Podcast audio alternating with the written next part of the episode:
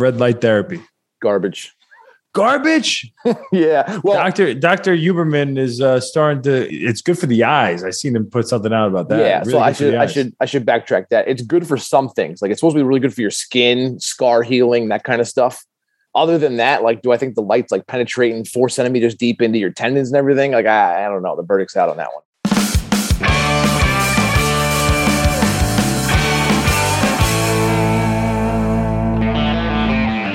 And that's the voice of physical therapist Jonathan Amato, and I'm Chris Weidman. And this is Won't Back Down, presented by BioAccelerator. If you guys have ever dealt with an injury or need help dealing with injuries, this is the guy you need to hear from. Uh, we really get into a lot of different physical therapy techniques that work and don't work, and some of the newest cutting edge uh, stuff that would help out anybody uh, if you have an injury.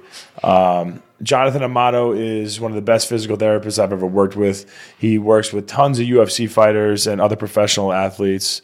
Um, he works at a Bethpage physical therapy office on Long Island.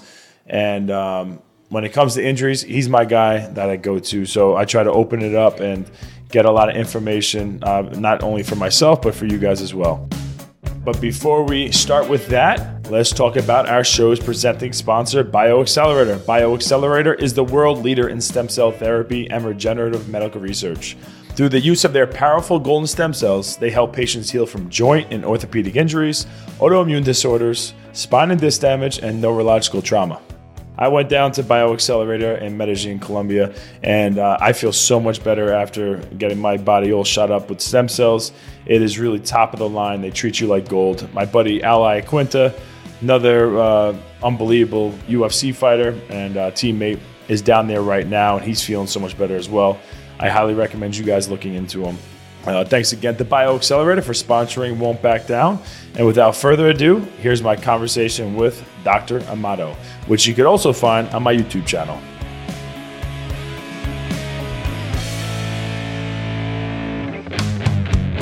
All right, here with my guy, Jonathan Amato, the physical therapist to the stars, aka Chris Weidman, and also some others like Kevin James and uh, Aljamain Sterling, and and I'm not going to go through the whole damn list because I know I'm going to miss everybody.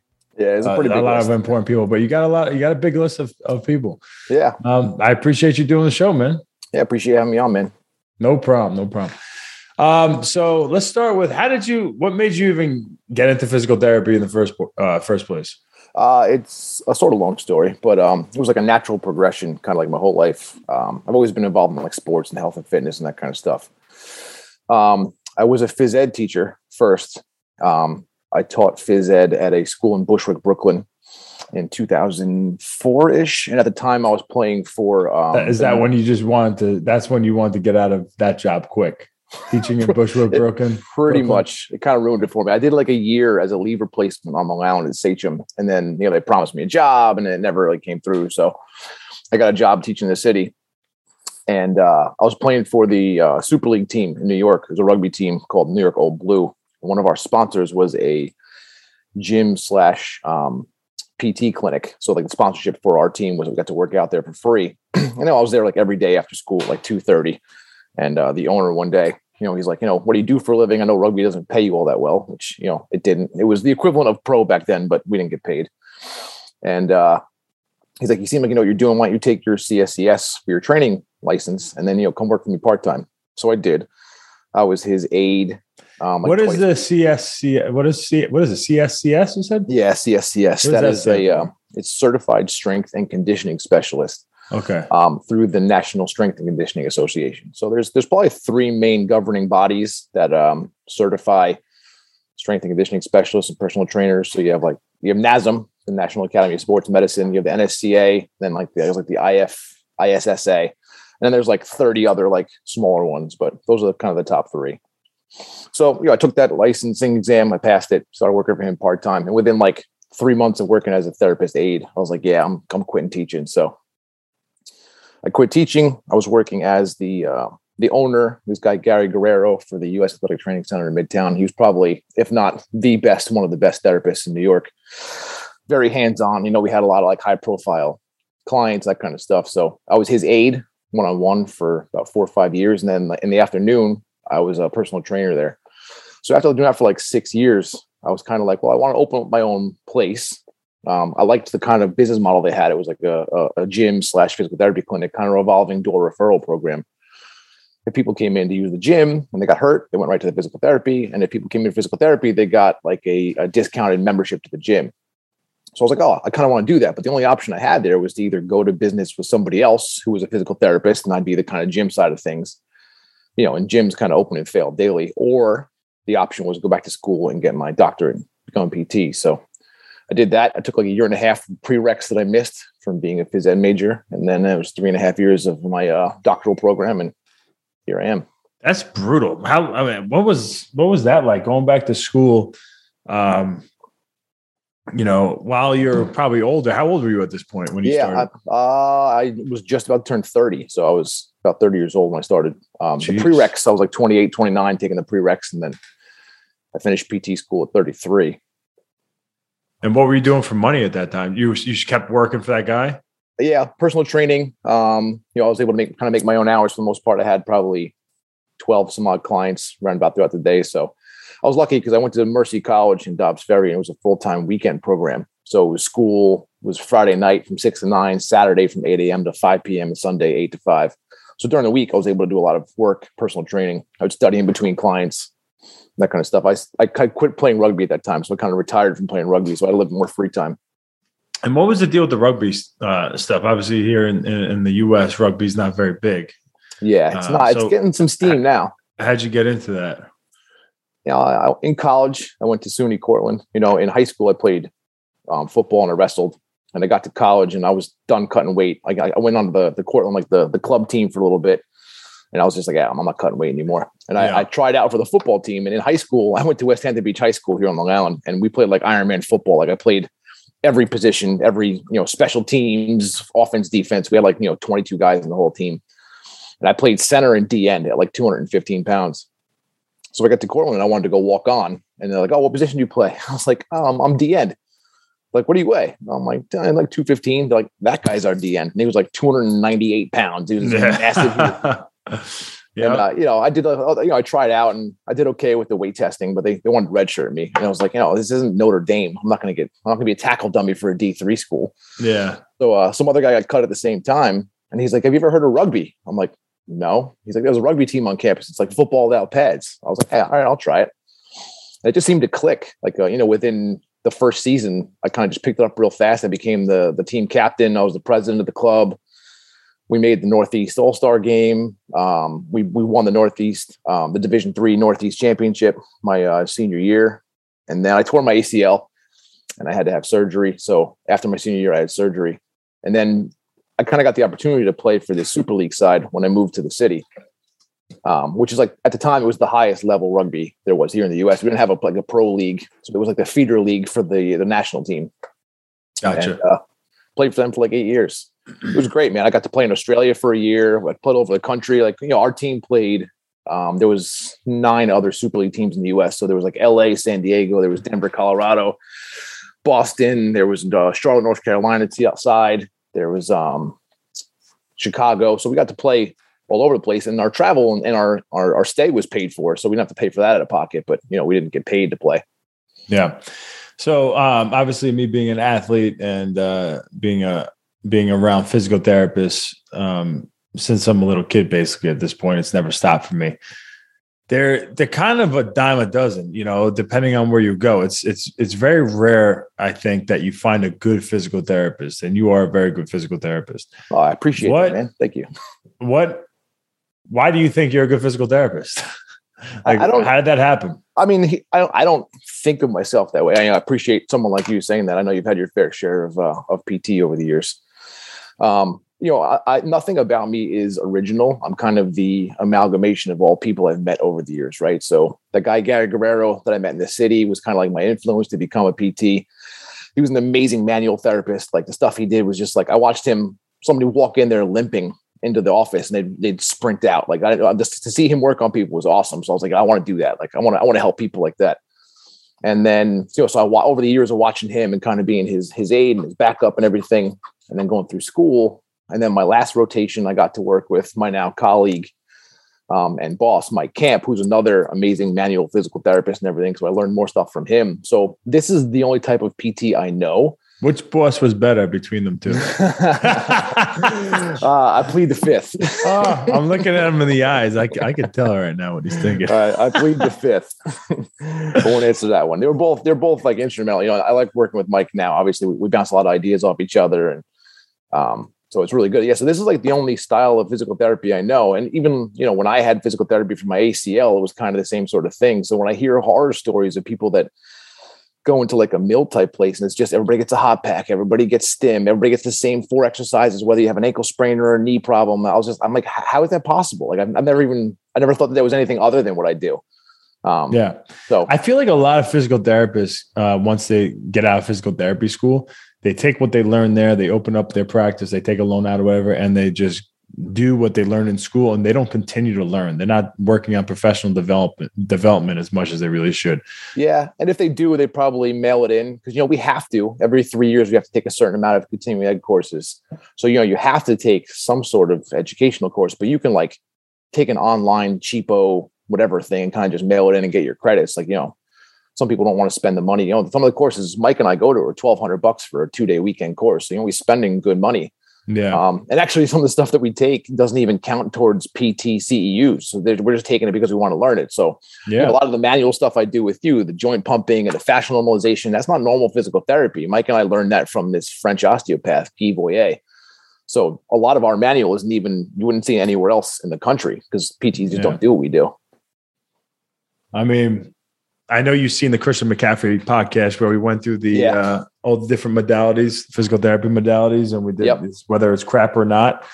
um, are you ready for this? I want to yeah, I want to yeah, ask you the same questions as a professional on the other side of being an athlete as the physical therapist, and what you honestly think is good and not good, and I don't know if it's a uh, conflict of interest because like insurance pays, you know, a certain amount of money for different modalities, right? Like I would, I would assume like, you know, ultrasound, you might just do some physical, physical therapists might just do because, all right, this is going to be an extra 30 bucks, you know, yeah, whatever and, it is. And sadly, that's, that's what it is. You know, the insurance companies kind of dictate what you're doing by what you're able to get paid for.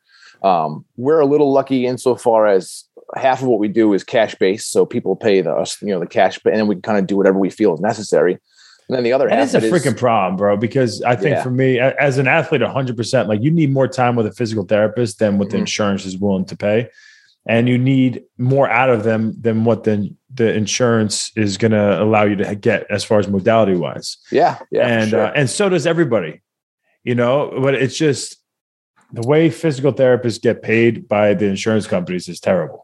It is, and honestly, it's it's it's kind of highway robbery. You know, like I have a hundred and something k in student loan debt to the federal government, all this sort of stuff, and um, over the last 10 years, the reimbursement rate for physical therapy has gone down, whereas the cost of living, just in general, for everybody else in the population, has gone up, you know, probably threefold, fourfold. So, you know, being an in network provider, it kind of limits you to what you're able to do for people. And like you've seen, you know, they have to see, these therapists have to see four, six, eight patients an hour in order to just to pay the bills.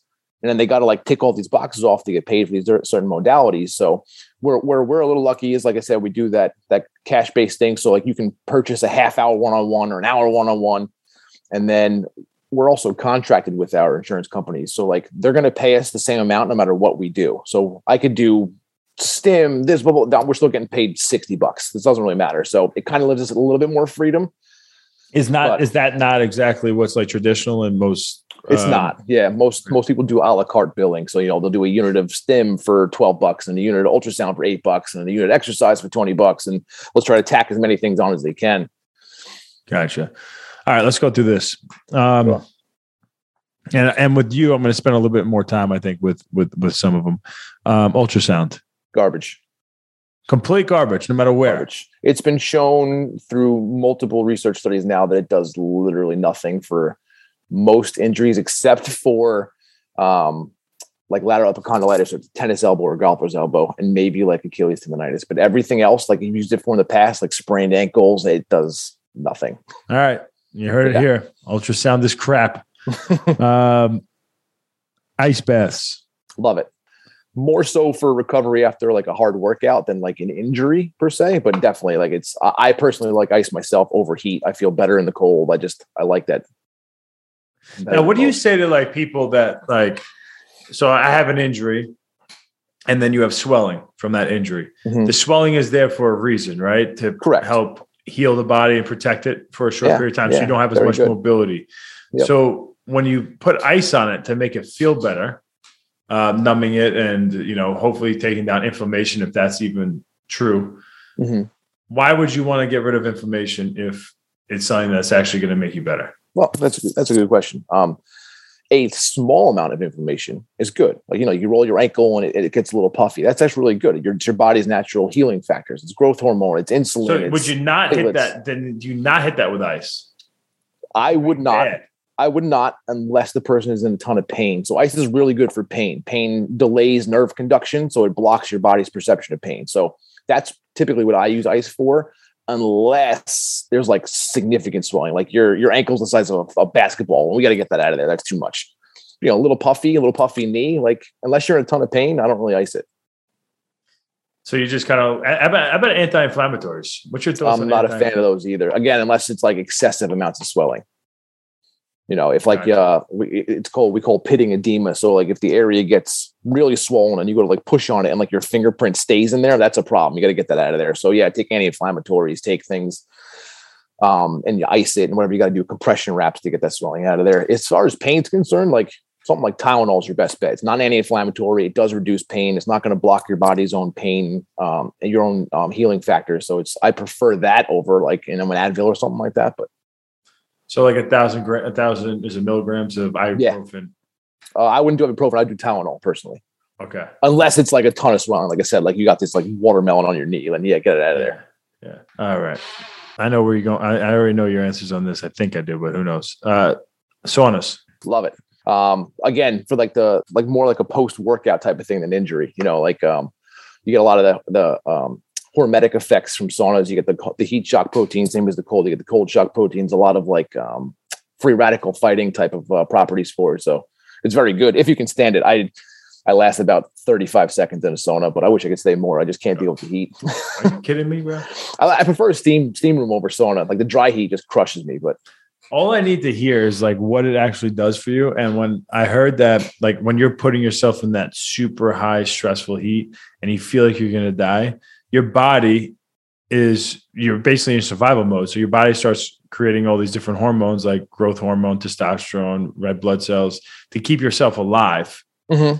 And then if you so if you're able to withhold your withhold yourself inside that for a little bit of time, you get to walk outside that sauna with those extra hormones. Yeah, and you feel and like healing everything bucks. a little yeah. bit faster with that, I like contrast bath then. So I'll do like two minutes in the hot tub or sauna, and then I'll go to the cool the cold plunge for two and back and forth. But that gotcha. smokes you. Like if you do that for like eight, 10 minutes, like you better have nothing else on your plate for the rest of the day because you're just smoked after that. Yeah. Yeah, I agree. Uh, stim. I like it for well, there's different kinds of stim, right? So that's this is where it gets kind of tricky. So yeah, the traditional tens everybody knows about, you know, where it's just for pain yeah. I only really use that like like right after like a surgery or an injury, just to like if somebody's in like a ton of pain and they just can't they can't even get comfortable, just to give them a little bit of relief. But yeah, once you're past that acute phase, like after 21 days or so after the injury or, or surgery, like I, I don't really use it anymore for that purpose. Um, I use a lot of neuromuscular reeducation post injury or post surgery, like after one of those. Um, that's a different style of stim. Um, and then you know, like like neural neural reeducation is probably the biggest one I use it for. Um, so like like with you, like when your your your quad was atrophied from being like non weight bearing for a while, like doing that Russian style or the neural reed is huge for getting that contraction back in that quad. Yeah, so I'll use that until I get it. About uh massage, love it. I mean, you so, know me, like manual for me is all everything I do, and massage is like a, a portion of it. But yeah, like massage is great. Like going to a masseuse who specializes in massages What's the benefit of that? Uh, I think it's more for again post workout, flushing out all like the the metabolic waste from training. You know, if the if there's a knot in there, getting it to calm down a little bit, so you get normal contractility of the muscle, right? So if if you have a trigger point or a knot in that muscle, it can't lengthen or shorten as much as it should. which is going to impede your performance days after. So if you can get that to kind of calm down and make sure that, that muscle has as, as much pliability and mobility as it should, and I think I think it's great. Gotcha. Um, dry needling.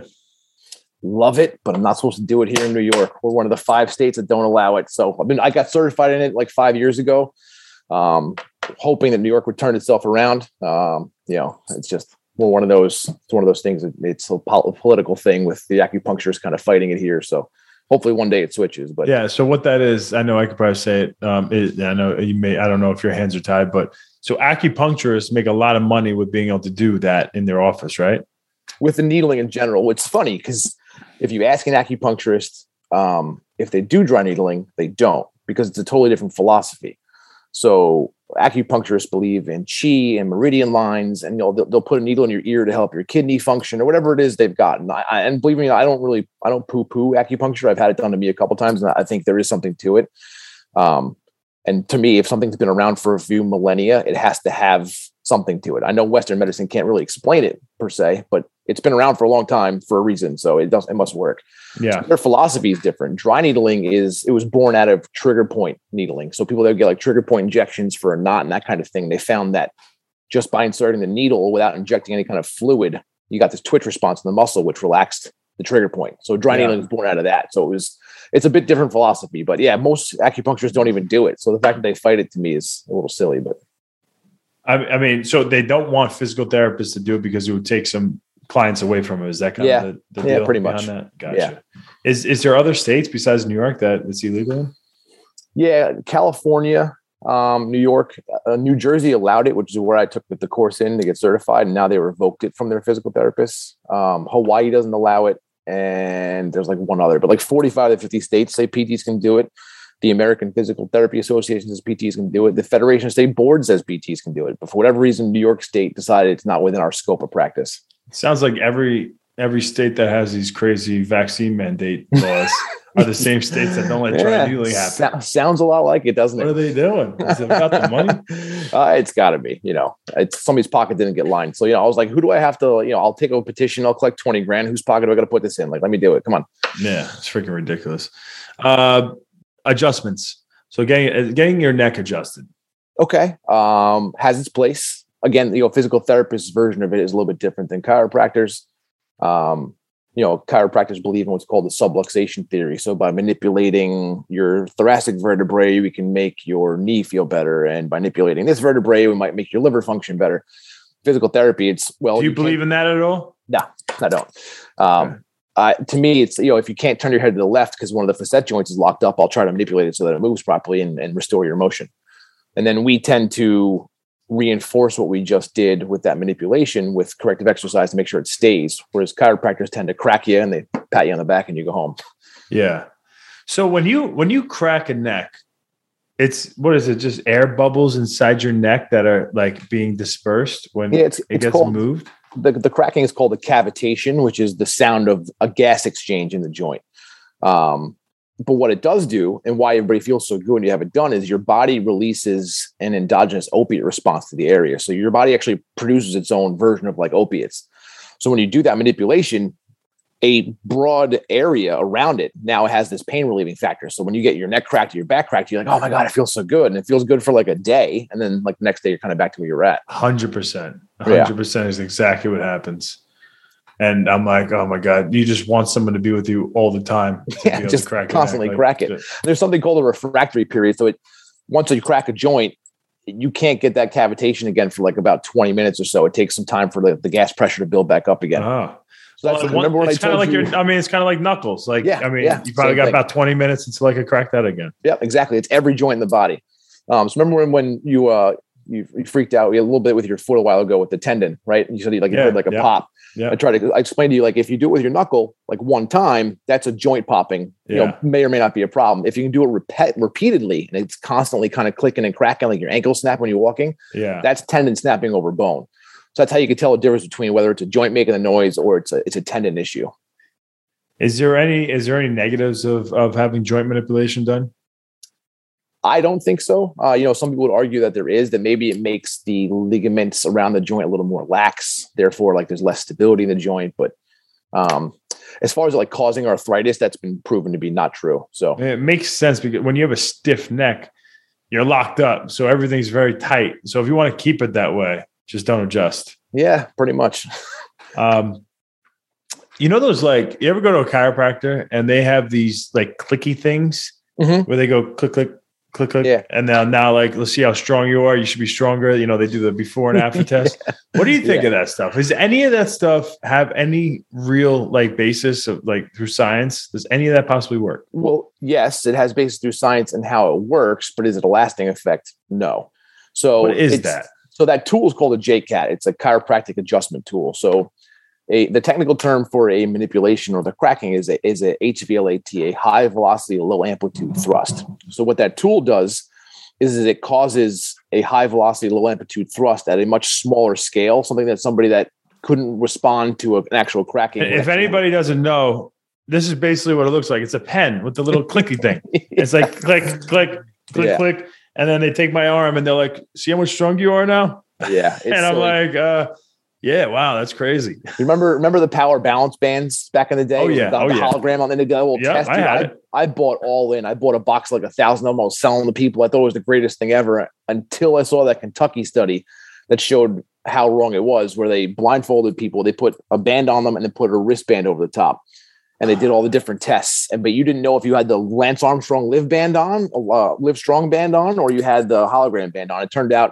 it was the same reaction for everybody because what it boils down to is it's a it's a motor learning principle. So when you do the test with nothing on you, it's the first time your body goes through it, and you, know, you can't hold anything up. Yeah. And they do it again. It doesn't matter what's on your wrist. You're going to be able to hold your arm up the second time because your body learned that that's an outside stimulus and we have to adjust to it. Yeah. So it was a marketing ploy. So with those with those things, when they tap on a muscle belly, the tapping part of it is actually very scientific.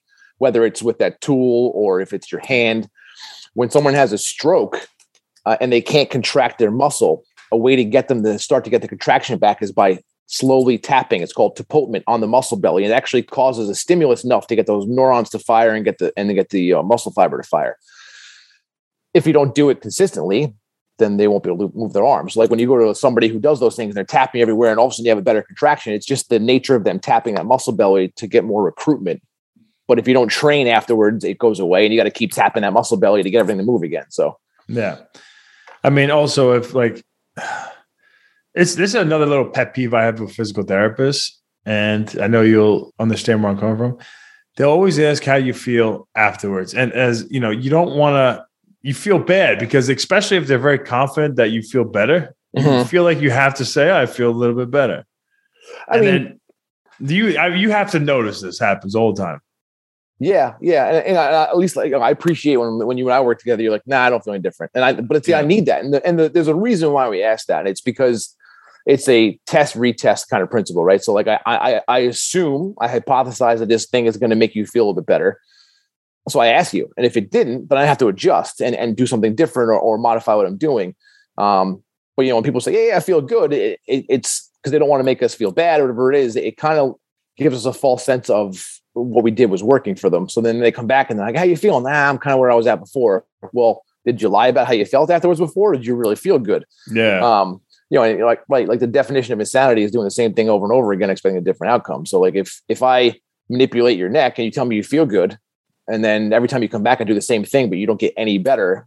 So it's kind of like a, a lose lose for both of us because you didn't want to make me feel bad about it, but I didn't adjust my treatment to actually make you feel any better. Yeah, you just so like it, it is kind of necessary, but then you get like those guys that are so high on themselves. They're like everything I do, I touch and everything's fixed. Like, how do you feel now? And it's like uh, the same. yeah, it depends on the energy they come at you with. If yeah. they come at you with this undefeated energy where they're just like, you feel great, right? Feel right, great. right. Yeah, you feel like a million bucks. Like, yeah. Uh, yeah, I feel amazing. Thank it's almost so like much. hypnipatizing you to say yeah, so they just never coming back here again. yeah. It's like it's like you get a terrible haircut and they show they got the yep. mirror in the back of your head. It's all butchered. It's like looks amazing, man. I never seen so fresh.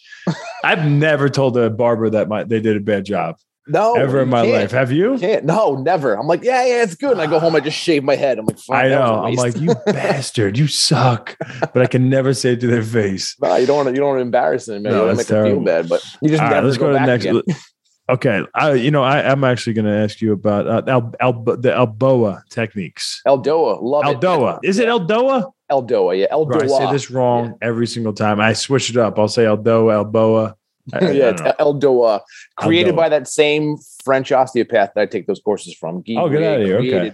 Eldoa. Yeah, um, it's fascial stretching, fascial normalization. It's it's it's hard. Like if you do it right, like it's it is not easy to do. Is it? Is this part of it? This one where you come up and then you come down and you twist your arms and then Yeah, that that's one of the motions. Um, when you would do that, you would actually probably be sitting with your feet out in front of you, so you're trying to get a complete dural stretch for like all that um, fascia up the spine and everything. Yeah, So when I'm doing like this, I'm trying to stretch the nerves out as far as I can. Let the fingertips come up, mm-hmm. and then I'm doing. I'm just turning my head back and forth. and you're rotating because then what that's doing is it's actually flossing the nerves in their in their path in their channel. It's getting the fascia to move a certain way. Yeah. So it's very specific as to like where to lock out your joints and where to move and how to move. And you know, I've taken a couple courses on it. Um, and I personally can't do it because I'm so damn tight. So I just get frustrated. But You I can't do do feel- that. You can't do it. nah, man, I can't like half Which the stuff. you Is it the one when you have your feet on the wall That and you're trying to get hard. your lower? What's that? Yeah. That one's super hard for me. Try to get your butt against the wall, your legs flat against the wall, your low back flat against the wall. Yes. You bring your hands up behind you, you externally rotate the arms. Yeah. Like I, I just feel everything's on fire, which probably means I need to do it, but I just, Now, how long? How long would you hold that stretch for?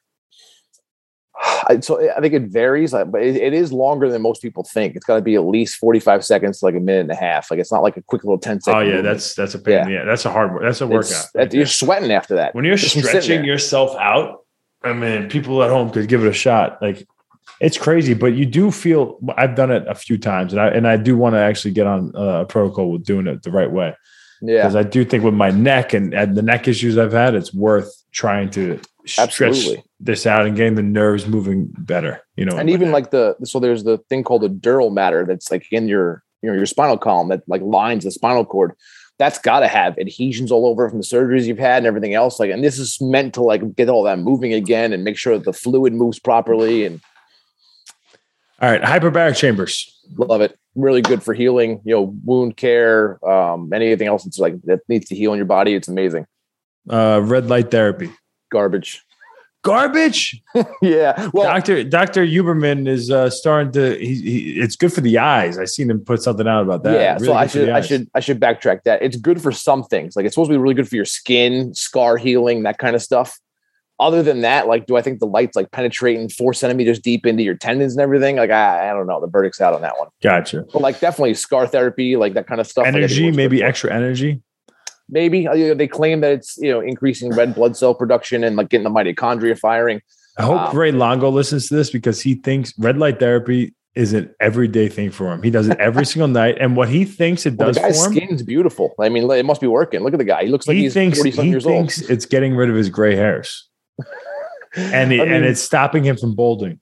It may be. I mean, That is what he's using it for. He literally sits his head up to it for like 20 minutes every single day. they claim it does. So I mean, maybe it does. The guy's got a full head of hair. I mean, I'm bald and he's a little bit older than I am, so maybe it's working for him. I don't know. Yeah, yeah, he's he's definitely had some surgeries done to look that good. There's no way that's natural. I'm just kidding. I I, I can't hate on him. He really does have beautiful hair for and an older skin. guy. I mean, yeah, for an older guy, he's not, you know, not a wrinkle on him. You know. He's the Godfather. yeah, Um, Normatec sleeves. love them. Love them. For post workout, like to, again to flush all that kind of metabolic waste from training, that kind of So thing. Normatec sleeves, just so everybody out there who has no idea what we're talking about here, um, those are those big old like things that athletes put on their legs that blows up and it compresses the legs and helps with yeah, inflammation, and circulation, inflammation. We use it a bit in our in our clinics for people like that have a lot of swelling after surgery, that kind of thing. Um, because it does, you know, it, it works on what's called peristaltic compression, right? So it, it squeezes the foot, then the calf. Let's go with the foot, squeezes the knee. Let's go with the knee, squeezes the thigh. So it's kind of like flushing all that stuff, or like you know, the arm, whatever you're working on. So it flushes all towards the lymphatic trunks and gets rid of like a lot of that swelling. So it's definitely very good. All right. Well, I got them. I like them. Uh, I know comp the Compex. I like it for a bunch of things. Yeah. for strengthening, right, and stuff yeah. like that. Yeah, and that's one of those. It's another type Strong of stim. stim. unit, right? Yeah, it's a strong stim unit. You know, gets like for neuromuscular re-education. You know, for like you know working on atrophy or uh, you know lack of contraction. But it's also really good for flushing lactic acid out after like a hard workout. Like it just gets that con- that constant pumping going and, and pushes all the kind of crap out of the muscle. Um, how about this? The copper knee pads that you know those copper like Mhm. knee sleeves that people wear. Mm-hmm. Garbage. Definitely garbage. Definitely garbage. Dude, it's like- it's like the placebo. hologram. placebo effect matter. It's like the hologram. I mean, yeah, well, yeah, placebo effect. Sure, that's a real documented thing. It definitely works. Yeah. But like, you know, it's like the hologram. Do you think that a hologram's really like re-energize, you know, energizing your body's natural magnetic balance? I can get out of here. Have you looked into the copper band things at all? Like even what they're saying they're doing? Do you? Yeah, I mean, they claim like it's you know negatively charging the ions in the body, which is to help with your frequency. Or I mean, I don't know how much I really buy into that. I'm with you on that sh- stuff too. Like the the ion when you start talking about ions and stuff in the body and we're controlling it with things. Um, I do sh- seem to uh, turn my head on that one. I, Yeah. it's hard for me to like. really now the brace it. by itself, it's a good compression brace, and it, you know, kind of holds the joint feeling. So maybe it just makes you feel good because it's like really tight around the joint. But, you know, is it is it really doing anything other than like a So- regular neoprene sleeve? like, like a guy who has a guy who has arthritis in his knee he's 55 60 years old um, what would you say is the best thing for him to do move. It he's not getting ca- surgery not Nope. getting surgery his knees just got arthritis move. Uh, it's the best thing. keep for keep moving. Keep moving with low impact, right? So whether it's like riding a bike or just like easy walking, you got to keep that fluid in the joint constantly moving. So it seems counterintuitive, right? Like you have arthritis, it hurts to move. You're like, "Sh- I shouldn't move. The problem though is that by not moving, you're trapping some of that older fluid in there, and it's it's getting kind of like gunked up. It's like it's not as like um, vibrant as it should be. So you moving the joint flushes the old crappy fluid out like an oil change, puts the new fluid in, keeps the joint lubricated. That fluid actually is nutrition for the joint too, so it keeps the the the health the joint kind of vibrant. By not moving, you're just basically making everything worse. yeah But you got to be Uh, careful. you hear the knees over toes guy I have, yeah. what, what do you think of him and uh and what he's doing Um, I agree with a lot of its principles. Like, like for some reason, like you know, people think putting your knees over your toes has become like this god awful sin, but it's like, you know, it's a natural occurrence. Like walking down the stairs, your knee, your knees have to go over your toes, otherwise you got to walk down like backwards or like sideways. Yeah. Like it has to happen. yeah Where I I fall off a little bit is I you know I don't know much about his background. I think he's like uh, an actor or something like that, so he doesn't have any real schooling in this stuff on anatomy and physiology and human pathology and disease processes. So, um, I'm a little skeptical, but like I like some of the principles he does for Yeah. sure. Um, like the like building the front of your leg, the tibialis muscle, the so Mhm. you know the like basically the muscle that long, runs alongside of your shin. yes, Um, he really emphasizes the importance of that. What, what's your thoughts on that? well, he's not wrong. You know, it's it's a it's a muscle that we tend to like let go. Like we just kind of like that's where you get your shin splints when that muscle is too weak and it can't combat the pull from the other side of the leg, which is your calf. So it, it does the opposite movement of the calf muscle. Um, I'd say more often than not, people have a serious weakness in that muscle, and it causes problems with balance later on. It causes problems with everything else. I have Um, terrible weakness there, and I don't know if it's because of uh, motion issues in the ankle. Like just my both my ankles just they're Like, tight, just naturally move. tight. I think they don't move. They're not injured, but they're just tight. And um, so when I first started trying to do those exercises where you sit your back, you ever do that? Those exercises where you put your back up against the wall, standing up, and you put your feet a little bit away from the wall, and you try to bring your toes up. Mhm. Yeah. you know, for like sets. I am, and then the next step, once you get strong enough doing that, would be to take one foot off, and that's up in the air, and the other one's just kind of doing it on their own. So all your weight's on one foot doing it. yeah. I literally could barely get my toes off the ground. It's embarrassing. Yeah, yeah I mean, I'm I'm kind of with you on that. Mine, mine is as strong as it should be, especially after my neck injury, and I had like drop foot and everything, and you know, I didn't do the greatest rehab, so Yeah, like I've that one's pretty weak on me. But it's it's definitely an important muscle, you know. And, and again, he's not wrong with that, you know. So Yeah. I don't know enough about it to really make a complete comment, but if some of the stuff. I see, like I'm with him on, like you with I'm with him on the fact that you have to have your knees go over your toes at some point in time. You look at like any indigenous population, um, they're they're in that full deep squat position, washing their clothes in the river, like their knees are over their toes, and they're some of the healthiest joints compared to most of humanity. Um, so sucks. I'd just be dead by now. My the osteophytes, of the osteophytes behind my knee. I can't sit in those positions, bro. Yeah, I can't no even take a dump the old-fashioned way. You know, they just sit in those squatty positions so relaxed and take dumps. There's no wiping Yeah. needed because it just flawlessly flows comes right out of out. their butt cheeks. Just you, gotta, flush. you gotta get that squatty potty. It's like the My the- sister the has it, and I was Yeah. so pissed I didn't use it. It was it was by the toilet, and she didn't tell me about it until after I got done taking my dump. I was like, she's like, "Oh, did you use it?" I was like, "Are you freaking kidding me?" After she explained it to me, I was so pissed off I didn't get to try it. Dude, they're in like they're in Costco potty. for like uh, two of them for like twenty five bucks. You can get yourself a pair there. Have you been using a squatty potty? I should, but Have I, you I used have one before? I have, yeah. What'd you It think? definitely, it definitely helps. Like you know, instead of like you know, just put your knees up in a good position, so it's everything just kind of comes straight like out. less of, like- wiping. yeah, yeah. My less- sister says like there's no wiping needed. there's That's like it. no need to because like everything, it's just like a straight shot. She said the only reason why um, this hasn't been around for a while is that the toilet paper companies have been have been putting a lot of money towards not letting people know about this. I can see that. You know, I just made that up completely, but I think I can see that. I can see that. it makes you know, sense. think about it. Like anything else, like you know, big oil doesn't want the electric cars out there and everything else. Yeah. Like, all right, I, I'd buy into that. I know, I know, I know. I don't. I, I believe in anything at this point. um, shockwave. Oh, you know, I love that, brother. You, know, you like shockwave. Yeah, I definitely do. For for a lot of things, not for everything. You know, um, you know, I've just seen great results with it with different ailments, especially stuff like tendonitis. Is like uh, I had this woman who's a, a triathlete who for like twenty some odd years have been dealing with this like chronic Achilles tendonitis. And no matter what she did, Graston, taping, scraping, cupping, stretching. She just couldn't. She just constantly had this tendonitis going on. It, like it would impede her triathletes, her triathlon season. Then three sessions of the shockwave. I did literally nothing else other than that. And she's like, it's gone for good. Like it doesn't hurt her anymore. Wow. Um, so you know, I and I've seen that. I mean, you know, I've seen it work It immediately. on feels like it works when Yeah. I do it. You know, you got Im- immediate range of motion with it. But, you know, the question is, how long does that stay? Like, I don't know. I didn't really see you much after that. You went back home after that, but That was a claim is- great set. That was a great session last time Oh, I was in New York. I was like, we were up there for like two hours, man. We just did everything. We just crushed. I gotta everything. get your ass back. I gotta get you come down to South Carolina to lend Say the free, word, bro. Say the word. I'll come down. We're gonna do that. Um, PRP. It has its place for certain things. Um, a lot of the research is uh, favorable for like again tendon issues, soft tissue type of stuff. Um, I don't think it works so hot on joints, but Gotcha. Um, you said hyperbaric chambers you liked, right? And Yep, we just kind of yep. skipped over that. I, I like that. Um, ART, active release therapy. that kind of that's like coupled in the whole manual therapy thing for me. So you know, I don't have when I do my manual therapy, I don't just do one thing. I kind of mix ten different things into one session. So I, I like I like most manual therapy techniques. I think it's a, Gotcha. is a safe way and to say. it. and uh, and nerve gliding one. What's the name for that one? Is there? That's a technique, right? There's nerve glides, yep, or nerve flossing they call it too. Okay, it's- nerve flossing. What's your Yeah. thoughts on that?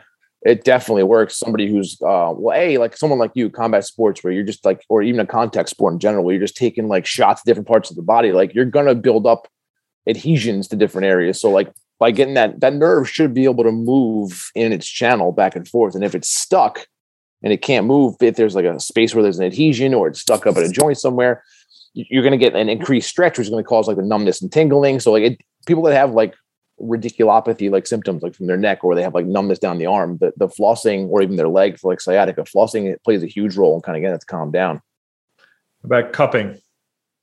uh, i like it sometimes um, i don't use it in the traditional sense. You know the uh, eastern medicine believes bringing like bad blood to the surface and you're decongesting an area and all this sort of stuff. I use it for uh, negative pressure. So say you have like a trigger point on like your trap and like me digging in there is miserable. Like you keep squirming away you push my hand away you want me to stop. So people that can't handle that i use cupping for that where i'll instead of pushing on the the, the area i try to lift the skin and the fascia away from it and it'll just, maybe that muscle underneath gets a chance to calm down a little bit that's what i use it for Gotcha. So you obviously you work with everybody, all different sorts of walk of life, but I feel like at this point you really specialize in the fight worlds. yeah Like, how did you did that happen because you wanted to work with fighters, or just happened randomly? How did that end up happening? kind of a combo. Um, when I was in school, um, like I said, when I when I was in the city working for that guy Gary, like we had a lot of pro athletes from all different sports. We had famous actors, actresses, singers. But I knew I was moving back to Long Island, and I know that there's not a whole lot of pro athletes that live on Long Island. But I knew that what? yeah, well, that's where I'm finishing. I know that there's a lot. The fighting is a, is a huge. Like Long Island seems to be like a microcosm for like great fighters because wrestling is so huge here, right? You have Section 11 in Suffolk County, you have Section 8 in Nassau, and like it just produces these awesome I wrestlers. miss, I miss it. Don't you do this? I know, man. I know. Don't I'm, do I'm this? I'm gonna get myself an egg sandwich here, and I'm gonna get a slice of pizza and just show you what you're missing, my man. But yeah, so like I know, I know that you know after wrestling, there's nowhere really to go. So we we just produce a ton of combat sports athletes. So I was like, all right, if I want to work with pro athletes, it's gonna have to be them. Um, you know, when I wrestled, and then I started getting into jujitsu shortly after that, and um, so I was like, all right, whatever, whatever can make me more um, appealing to the the fight guys, I'm, I'm gonna do whatever it takes, and and because I was involved in combat sports and everything else, it kind of just it kind of clicked a little bit. And then you know, guys started coming to me, and like other therapists will tell you, well, just don't train this week. Whereas I'm like, well, I understand jujitsu. Well, why don't you just stay away from half guard? Why don't you stay away from knee shield? Don't do a butterfly guard this week, and you do everything else. Like, oh, okay, cool. So just it. I understand the language a bit more where traditional PTs maybe don't. So it just helped me kind of click. And you know, Manji was pushing you on me forever. And then once I started treating you, then other guys were coming and Al and Aljo. And so it kind of just kind of snowballed from there. Yeah. What do you What do you make of like the fighters? Like when when a normal person comes up to you and is like, "Wow, you work with all these fighters. Like, what's that like? What are these? What's it like working with these fighters? What's your answer to that? Um, I like it because you guys are like most of my job is dialing you guys back. Like, like, hey, why don't you back off of this this week instead of like trying to get you to do one exercise? I'm like, why don't you cut three of those out this week, or like, you know, I. I, like I know this was not the case with Villante. well, no, he was, the, yeah, no, he was. I'm clipping. I'm going to clip this part. Let's let's just talk trash on him. I'm clipping this and send it to him. It's the only part of my podcast I he'll had, ever to, listen I had to. to beg Jesus to put socks on for a workout, let alone actually get the workout in. So oh my gosh, bro! We're gonna talk about your strength and conditioning. Your your your big debut ah. Oh. UFC fighter. Listen, his, his first fight with me worked. We dropped like 40 pounds. He was the fittest he's ever been as far as cardio. I don't know what happened in that fight, but yeah. Yeah, oh, you But, can't uh, you can't do any, everything for him. But oh my No. gosh, that last one, what what was he looking like? Oh, I just think I don't think he cared. Yeah, he definitely didn't He was just like, "Oh, I'm going to collect a paycheck. I'll, you know, hang out with the boys one more time, and uh, I'll call it a day." I know. All right, let's let's forget about Villante for Yeah. now because I'm taking Yeah. you off track of you being sincere about fighters in a Yeah, positive no. way. So you guys, what I like about you guys is like you're like you don't want to be perfect. You're just make it so I can train tomorrow. Just make it so I can fight Saturday night. You're not like whereas you get like you know, um, you know the soccer mom who's like claims they're dying because they got this little thing in their neck and they just it's ruining their lives. I'm like, you have any? These guys are walking around with broken bones, blood pouring out every pore, like, and then all they want to do is make it so like their shoulder can move an extra two inches today, like. That's why I like working with the fighters. They're just like a tougher breed of people, and yeah, they don't they know they're not going to be perfect they just want to make they want me to be able to get them to the point where they just feel a little more comfortable so they can perform properly so it's tell me like- they're not. that- Tell me the fighters aren't just the most humble group of guys. Too. that was my next thing honestly like the most down to earth like there's not a Besides besides me, butt.